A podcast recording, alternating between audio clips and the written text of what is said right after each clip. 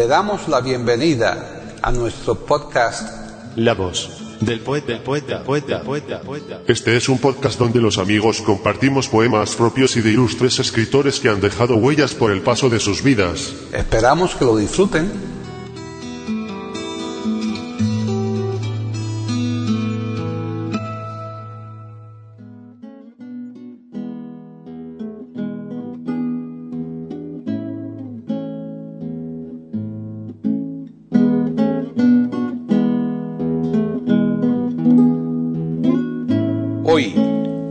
Del poeta de eiberoamérica.com, Paquita Sánchez Calvarro presenta a Tomás Galindo declamando el libro de Ángel González, Otoño y otras luces.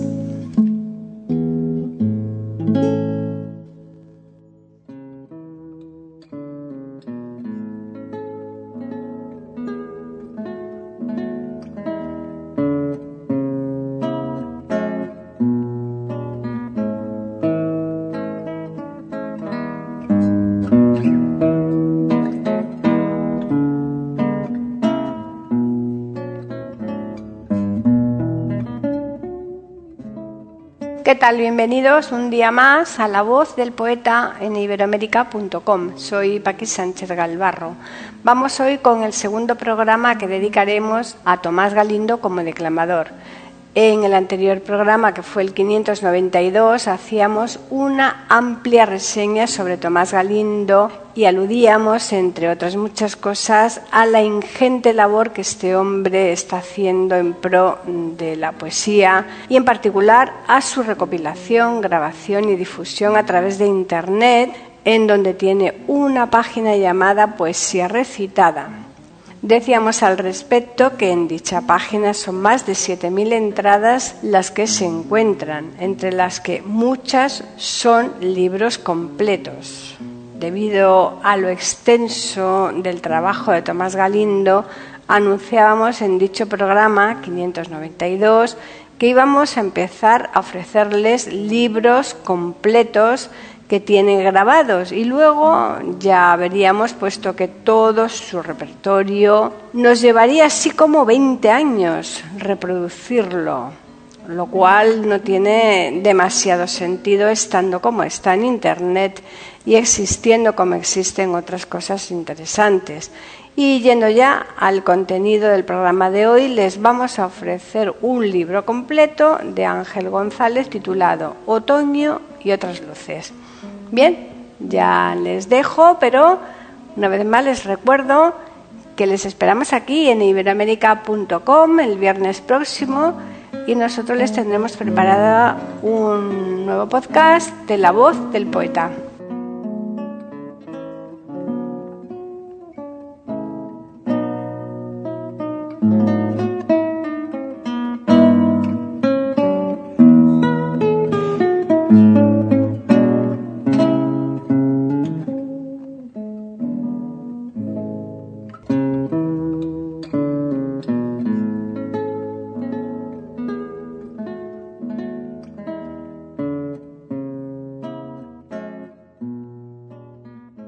Tomás Galindo Tejero, fiel seguidor de la poesía desde siempre, por una parte como escritor y por otra como declamador.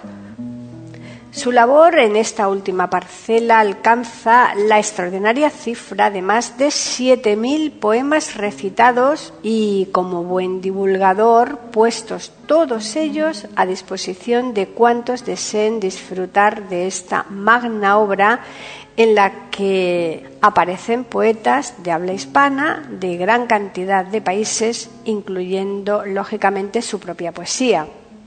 Se califica como poco sociable, no frecuentando círculos artísticos ni intelectuales, quizás porque su profesión no tiene nada que ver con el mundo de las letras. Comenta que sus poemas y relatos son sencillos de entender, tanto por los conceptos que maneja como por las palabras que utiliza.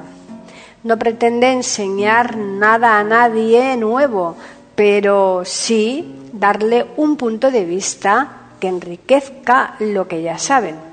Opina que el poeta escribe solo para conversos y otra cosa es dar en la diana y acercar al lector al sitio de otro.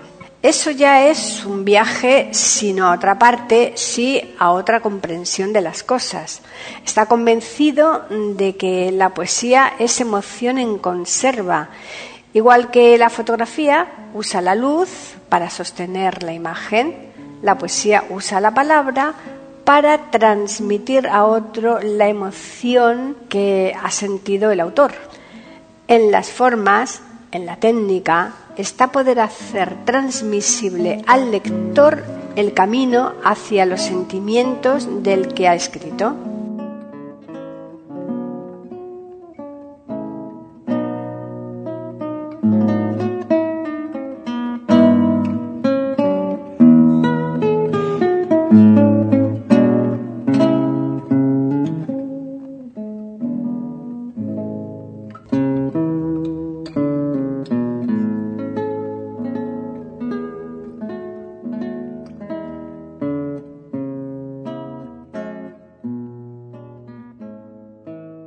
Ángel González Muñiz nace el 6 de septiembre de 1925 en Oviedo, Asturias, y fallece el 12 de enero de 2008 en Madrid, España. Poeta. Movimientos Generación del 50. Premios. Accesit del Premio Adonais por Áspero Mundo, 1956. Premio Príncipe de Asturias de las Letras 1985. Premio Internacional Salerno de Poesía 1991.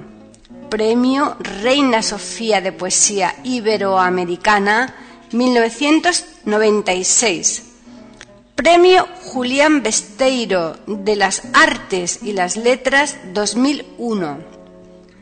Premio Poesía Ciudad de Granada, Federico García Lorca, 2004.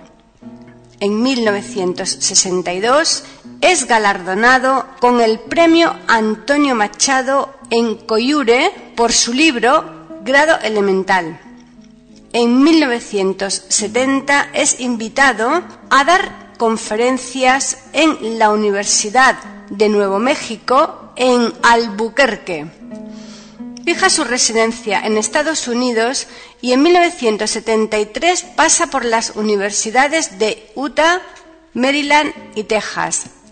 En 1979 viaja a Cuba para formar parte del jurado del premio Casa de las Américas de Poesía. En 1996 fue elegido miembro de la Real Academia de la Lengua Española en el sillón B sustituyendo a Julio Caro Baroja. Su obra es una mezcla de intimismo y poesía social con un particular y característico toque irónico y trata asuntos cotidianos con un lenguaje coloquial y urbano, nada neopopularista ni localista. El paso del tiempo y la temática amorosa y cívica son las tres obsesiones que se repiten en sus poemas de regusto melancólico pero optimista. Su lenguaje es siempre puro y accesible y transparente.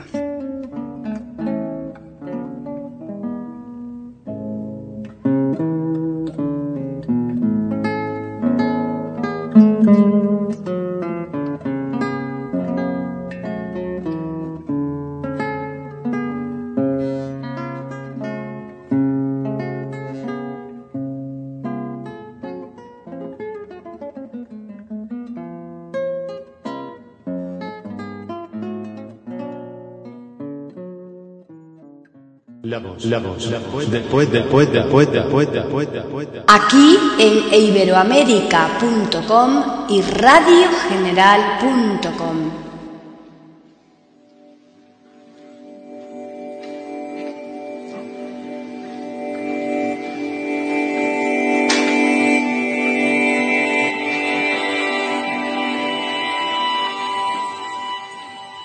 El otoño se acerca el otoño se acerca con muy poco ruido, apagadas cigarras, unos grillos apenas defienden el reducto de un verano obstinado en perpetuarse, cuya suntuosa cola aún brilla hacia el oeste. Se diría que aquí no pasa nada, pero un silencio súbito ilumina el prodigio. Ha pasado un ángel que se llamaba luz, o fuego, o vida, y lo perdimos para siempre. Entonces, entonces era otoño en primavera, o tal vez al revés, era una primavera semejante al otoño. Azuzadas de pronto por el viento, corrían veloces las sombras de las nubes por las praderas soleadas. Inesperadas ráfagas de lluvia lavaban los colores de la tarde. ¿De cuándo ese carmín que fue violeta? ¿De dónde el oro que era ocre hace un instante? Los silbos amarillos de los mirlos, el verde desvaído al que apuntaban la luz, la brisa, el cielo inquieto, todo nos confundía. Con un escalofrío repentino y temor y nostalgia, Evocamos entonces la verdad fría y desnuda de un invierno no sé si ya pasado o por venir. Casi invierno. Alamedas desnudas, mi amor se vino al suelo. Verdes vuelos, velados por el leve amarillo de la melancolía, grandes hojas de luz, días caídos de un otoño abatido por el viento. Me preguntas hoy por qué estoy triste. De los álamos vengo. Ciego. Ciego a qué? No a la luz, a la vida. Sordo a qué? No al sonido, a la música. Abre los ojos, oye, nada ve, nada escucha como si al mundo entero una nevada súbita lo hubiese recubierto de silencio y blancura. Este cielo, el brillo del crepúsculo, llamarada del día que proclama que el día ha terminado cuando aún es de día, el acorde final que resonante dice el fin de la música mientras la música se oye todavía, este cielo de otoño, su imagen remansada en mis pupilas, piadosa moratoria que la tarde concede a la débil penumbra que aún me habita. Estampa de invierno, mientras yo, en mi yacija, como es debido, yazgo arropado en las mantas y las evocaciones de días más luminosos y clementes, por no sé qué resquicio de mi ventana entra un cuchillo de frío, un gris galgo de frío que se afana en mis huesos con furia roedora. No es de ahora ese frío. Viene desde muy lejos, de otras calles vacías y lluviosas, de remotas estancias en penumbra, pobladas sólo por suspiros de sótanos sombríos en cuyos muros reverbera el miedo. En un lugar distante trizó una bala el luminoso espejo de aquel sueño, y alguien gritaba aquí, a tu lado, amanecía. No, no está desajustada la ventana, la que está desquiciada es mi memoria. Aquí o allí ¿Quién es el que está aquí y dónde? ¿Dentro o fuera? ¿Soy yo el que siente y el que da sentido al mundo? ¿O es el secreto corazón del mundo, remoto, inaccesible, el que me da sentido a mí? Qué lejos siempre entonces ya todo, incluso de mí mismo, que solo y que perdido yo, aquí o allí. Estos poemas estos poemas los desencadenaste tú, como se desencadena el viento sin saber hacia dónde ni por qué. Son dones del azar o del destino que a veces La soledad arremolina o barre nada más que palabras que se encuentran, que se atraen y se juntan irremediablemente y hacen un ruido melodioso o triste, lo mismo que dos cuerpos que se aman. Pronóstico. Mañana las temperaturas más altas apenas llegarán a los quince años que cumplirás un día de estos. Tiempo inseguro, dicen los pronósticos, con toda la razón del mundo en marzo. Tristemente nublados al oeste, los vientos soplarán del sur aviesos. Malas noticias a la policía. Probable es que su aliento te levante el ruedo de la falda y ya veremos. Fiel. ¿Cuántas veces te has vuelto en heliotropo convertida a mirar lo que amabas deslumbrada? Así te he visto yo desde la sombra, contempladora fiel, constante, vencido el dulce gesto y la mirada absorta, densa como un perfume, y el sigiloso giro de tu rostro dorándose en los últimos resplandores de un sol que se alejaba. Quise, quise mirar el mundo con tus ojos ilusionados, nuevos, verdes en su fondo como la primavera. Entré en tu cuerpo lleno de esperanza para admirar tanto prodigio desde el claro mirador de tus pupilas, y fuiste tú la que acabaste viendo el fracaso del mundo con las mías. A veces un cuerpo puede modificar un nombre. A veces las palabras se posan sobre las cosas como una mariposa sobre una flor y las recubren de colores nuevos. Sin embargo, cuando pienso tu nombre, eres tú quien le da a la palabra color, aroma, vida. ¿Qué sería tu nombre sin ti? Igual que la palabra rosa sin la rosa, un ruido incomprensible, torpe, hueco. También un nombre puede modificar un cuerpo. Si te llamaras Elvira, tu vientre sería aún más terso y con más nácar, pero tan solo el nombre de Mercedes depositado por mis labios en tu cintura condensaría la forma de esa espuma indecisa que recorre tu espalda cuando duermes de bruces. Respóndeme cuando te diga Olga y verás que en tus pechos un rubor palidece. El nombre de María te volvería traslúcida. Guarda silencio si te llamara por un nombre que no pronuncio nunca, porque si entonces respondieses tus ojos y los míos se anegarían en llanto. Una prueba final. Cuando sonríes, te pienso, Irene, y la sonrisa tuya es más que tu sonrisa, amaneces sin sombras, la alegría del mundo. Y si te llamo como tú te llamas, entonces descubriría una verdad. En el principio no era el verbo, el nácar y la espuma, la palidez rosada, la transparencia, el llanto, la alegría, todo estaba ya en ti. Los nombres que te invento no te crean, solo a veces son como luz los nombres, te iluminan. Canción de amiga. Nadie recuerda un invierno tan frío como este. Las calles de la ciudad son láminas de hielo, las ramas de los árboles están envueltas en fundas de hielo, las estrellas tan altas son destellos de hielo. Helado está también mi corazón, pero no fue el invierno, mi amiga, mi dulce amiga, aquella que me amaba, me dice que ha dejado de quererme. No recuerdo un invierno tan frío como este. Esto, esto podría convertirse en mito o en leyenda, o más bien el motivo de una charla banal entre un grupo de amigos aburridos.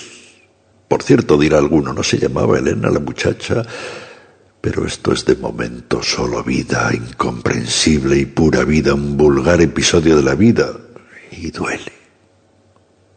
Tragedia sin grandeza que a nadie inspirará piedad ni espanto, solo algún comentario desdeñoso dedicado a la torpe actuación del agonista cuyo infausto destino no fue tramado por los dioses, sino por ese pobre diablo que es el mismo. Nada más bello. Ese rayo de sol inesperado que destella en la nieve recién caída. Mucho más bella era la sonrisa que iluminaba un rostro todavía mojado por las lágrimas. La luz a ti de vida. Sé que llegará el día en que ya nunca volveré a contemplar tu mirada curiosa y asombrada. Tan solo en tus pupilas compruebo todavía, sorprendido, la belleza del mundo y allí en su centro tú iluminándolo. Por eso, ahora, mientras aún es posible, mírame mirarte, mete todo tu asombro en mi mirada, déjame verte cuando tú me miras también a mí, asombrado de ver por ti y a ti, asombrosa. Tú mismo lo dijiste, aquí sí es peligroso. Te referías a la luz de las llanuras altas, a su aire tan claro y transparente, al paso de las aves por los senderos del espacio, a la brillante flota de las constelaciones, al rumor del río Duero, que tampoco da tregua. Pero no se trataba sólo de eso, en el fondo te estabas refiriendo a la pureza, a la honda verdad que se desprende de lo que vive en plenitud y es libre, y deja en quien contempla tanta maravilla un pozo de nostalgia y el temor de no ser digno de recibir dones tan altos. Basta el deseo para merecerlos que otras credenciales avalaban tu avidez. Ignorabas, temías la luz aquella que te deslumbraba, ilumina la meta, no el camino. Quien anda a tientas y no sabe, la noche abierta es un peligro hermoso.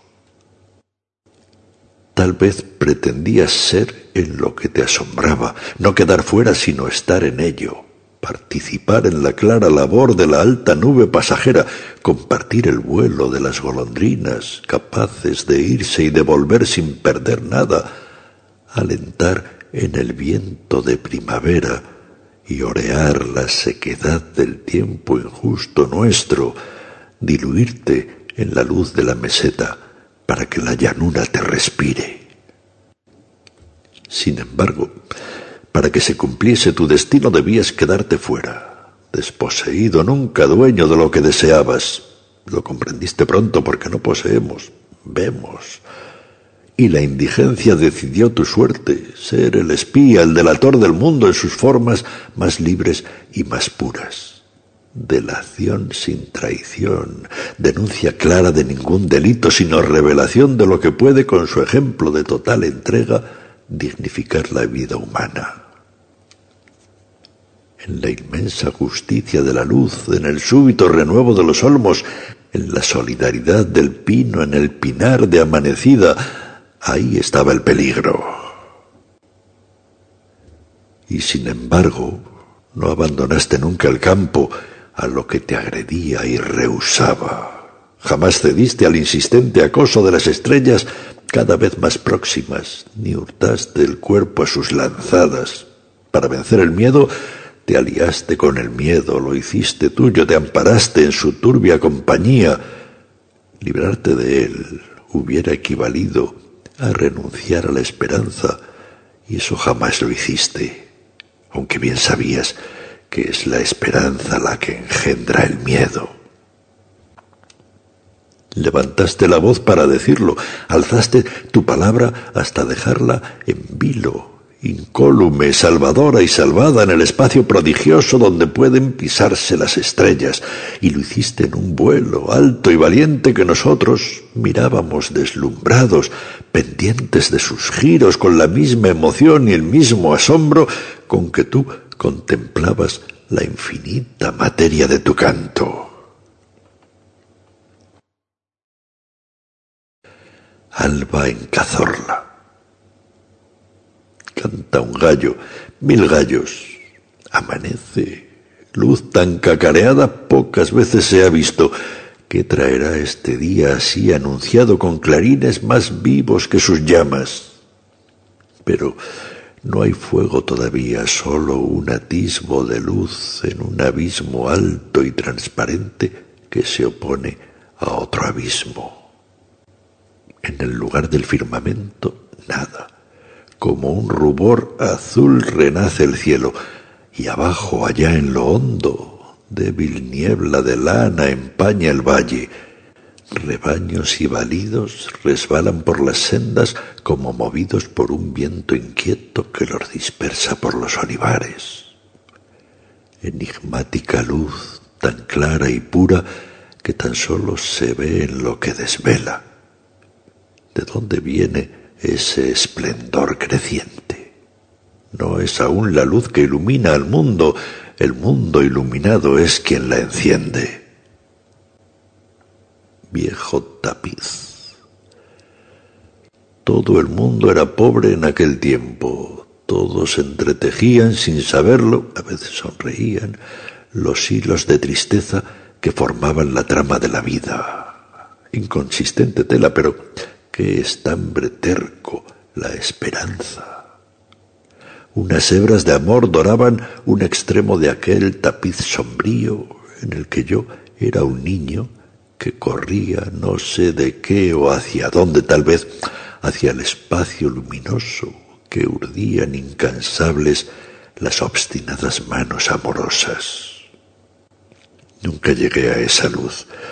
Cuando iba a alcanzarla el tiempo más veloz, ya la había apagado con su pátina.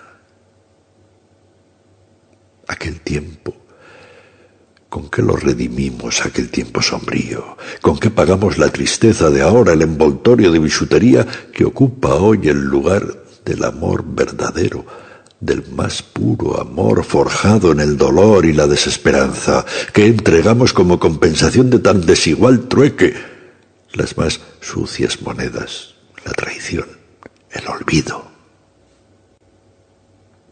Luna de abajo, luna de abajo en el fondo del pozo, blanca en los charcos de la bocamina, inmóvil en las aguas del río que no pueden llevarla a ella tan ligera en su corriente. Luna que no refleja al sol, sino a sí misma igual que un sueño que engendrase un sueño. Luna de abajo, luna por los suelos para los transeúntes de la noche que vuelven a sus casas cabizbajos, luna entre el barro, entre los juncos, entre las barcas que dormitan en los puertos, luna que es a la vez mil lunas y ninguna. Evanescente, mentirosa luna tan próxima a nosotros y no obstante aún más inalcanzable que la otra. Un largo adiós. Qué perezoso día que no quiere marcharse hoy a su hora el sol ya tras la línea lúcida del horizonte tira de él, lo reclama, pero los pájaros lo enredan con su canto en las ramas más altas y una brisa contraria sostiene en vilo el polvo dorado de su luz sobre nosotros. Sale la luna y sigue siendo el día, la luz que era de oro, ahora es de plata. Hay mañanas en las que no me atrevo a abrir el cajón de la mesa de noche por temor a encontrar la pistola con la que debería pegarme un tiro. Últimamente las noches me mantienen literalmente en vilo y los amaneceres se me echan encima como perros furiosos, arrancándome pedazos de mí mismo, buscándome con saña el corazón. La luz no hace más que enfurecer a esos perros enloquecidos que no son exactamente las mañanas, sino lo que ellas alumbran o provocan. La memoria de dientes amarillos, el remordimiento de fauces rencorosas, el miedo de letal aliento gélido. Hay mañanas que no deberían amanecer nunca para que la luz no despierte lo que estaba dormido, lo que estaría mejor dormido y aún en el sueño vela, acosa, hiere. He aquí que tras la noche llegas día. Golpea hoy con tu gran aldaba de luz mi pecho, entra con todo tu espacio azul en mi corazón ensombrecido. Que levanten el vuelo los pájaros dormidos en mi alma, que llenen con su alegre griterío la mañana del mundo, de mi mundo cerrado, los domingos y fiestas de guardar secretos indecibles. Hágase hoy en mí tu transparencia, sea yo en tu claridad y todo vuelva a ser igual que entonces cuando tu llegada no era el final del sueño, sino su deslumbrante epifanía. Tan lejos, tan lejos hoy de aquello, pervive sin embargo tanto entonces aquí, que ahora me parece que no fue ayer un sueño. Dos veces la misma melodía, Absuelto por la música, emerjo del Jordán del contrapunto limpio de pasado, nada que recordar. Todo ante mí como ante Dios presente. Ahora, esa fuga de lo que se deslíe en la pura corriente de la vida es imposible ya. La refrena, y tú no lo creías, con firmeza un violín y todo permanece no en la memoria de un ayer ya muerto, sino en su terco, reiterado canto. Tranquilo, corazón, en tus dominios, así como lo oyes, lo que fue sigue siendo y será siempre. Aquella luz, volver al mundo como nunca había sido. En los últimos días del verano, el tiempo detenido en la gran pausa que colmaría septiembre con sus frutos, demorándose en oro, octubre y el viento de noviembre que llevaba la luz atesorada por las hojas muertas hacia más luz, arriba hacia la transparencia pálida de un cielo de hielo o de cristal, cuando diciembre y la luna de enero hacían palidecer a las estrellas altas constelaciones ordenando la vida de los hombres, el misterio tan claro, la esperanza aún más cierta. Aquella luz que iluminaba todo lo que en nuestro deseo se encendía, no volverá a brillar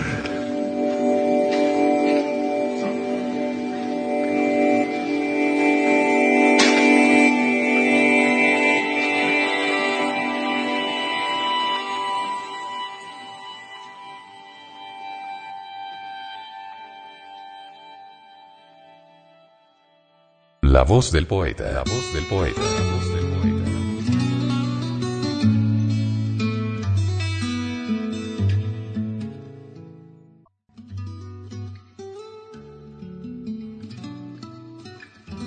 Grabación, edición y musicalización. A cargo de Antonio Verán Elvira.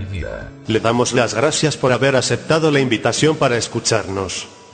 Te invitamos a participar con algún poema de tu inspiración o si tienes alguna sugerencia, escríbenos al correo.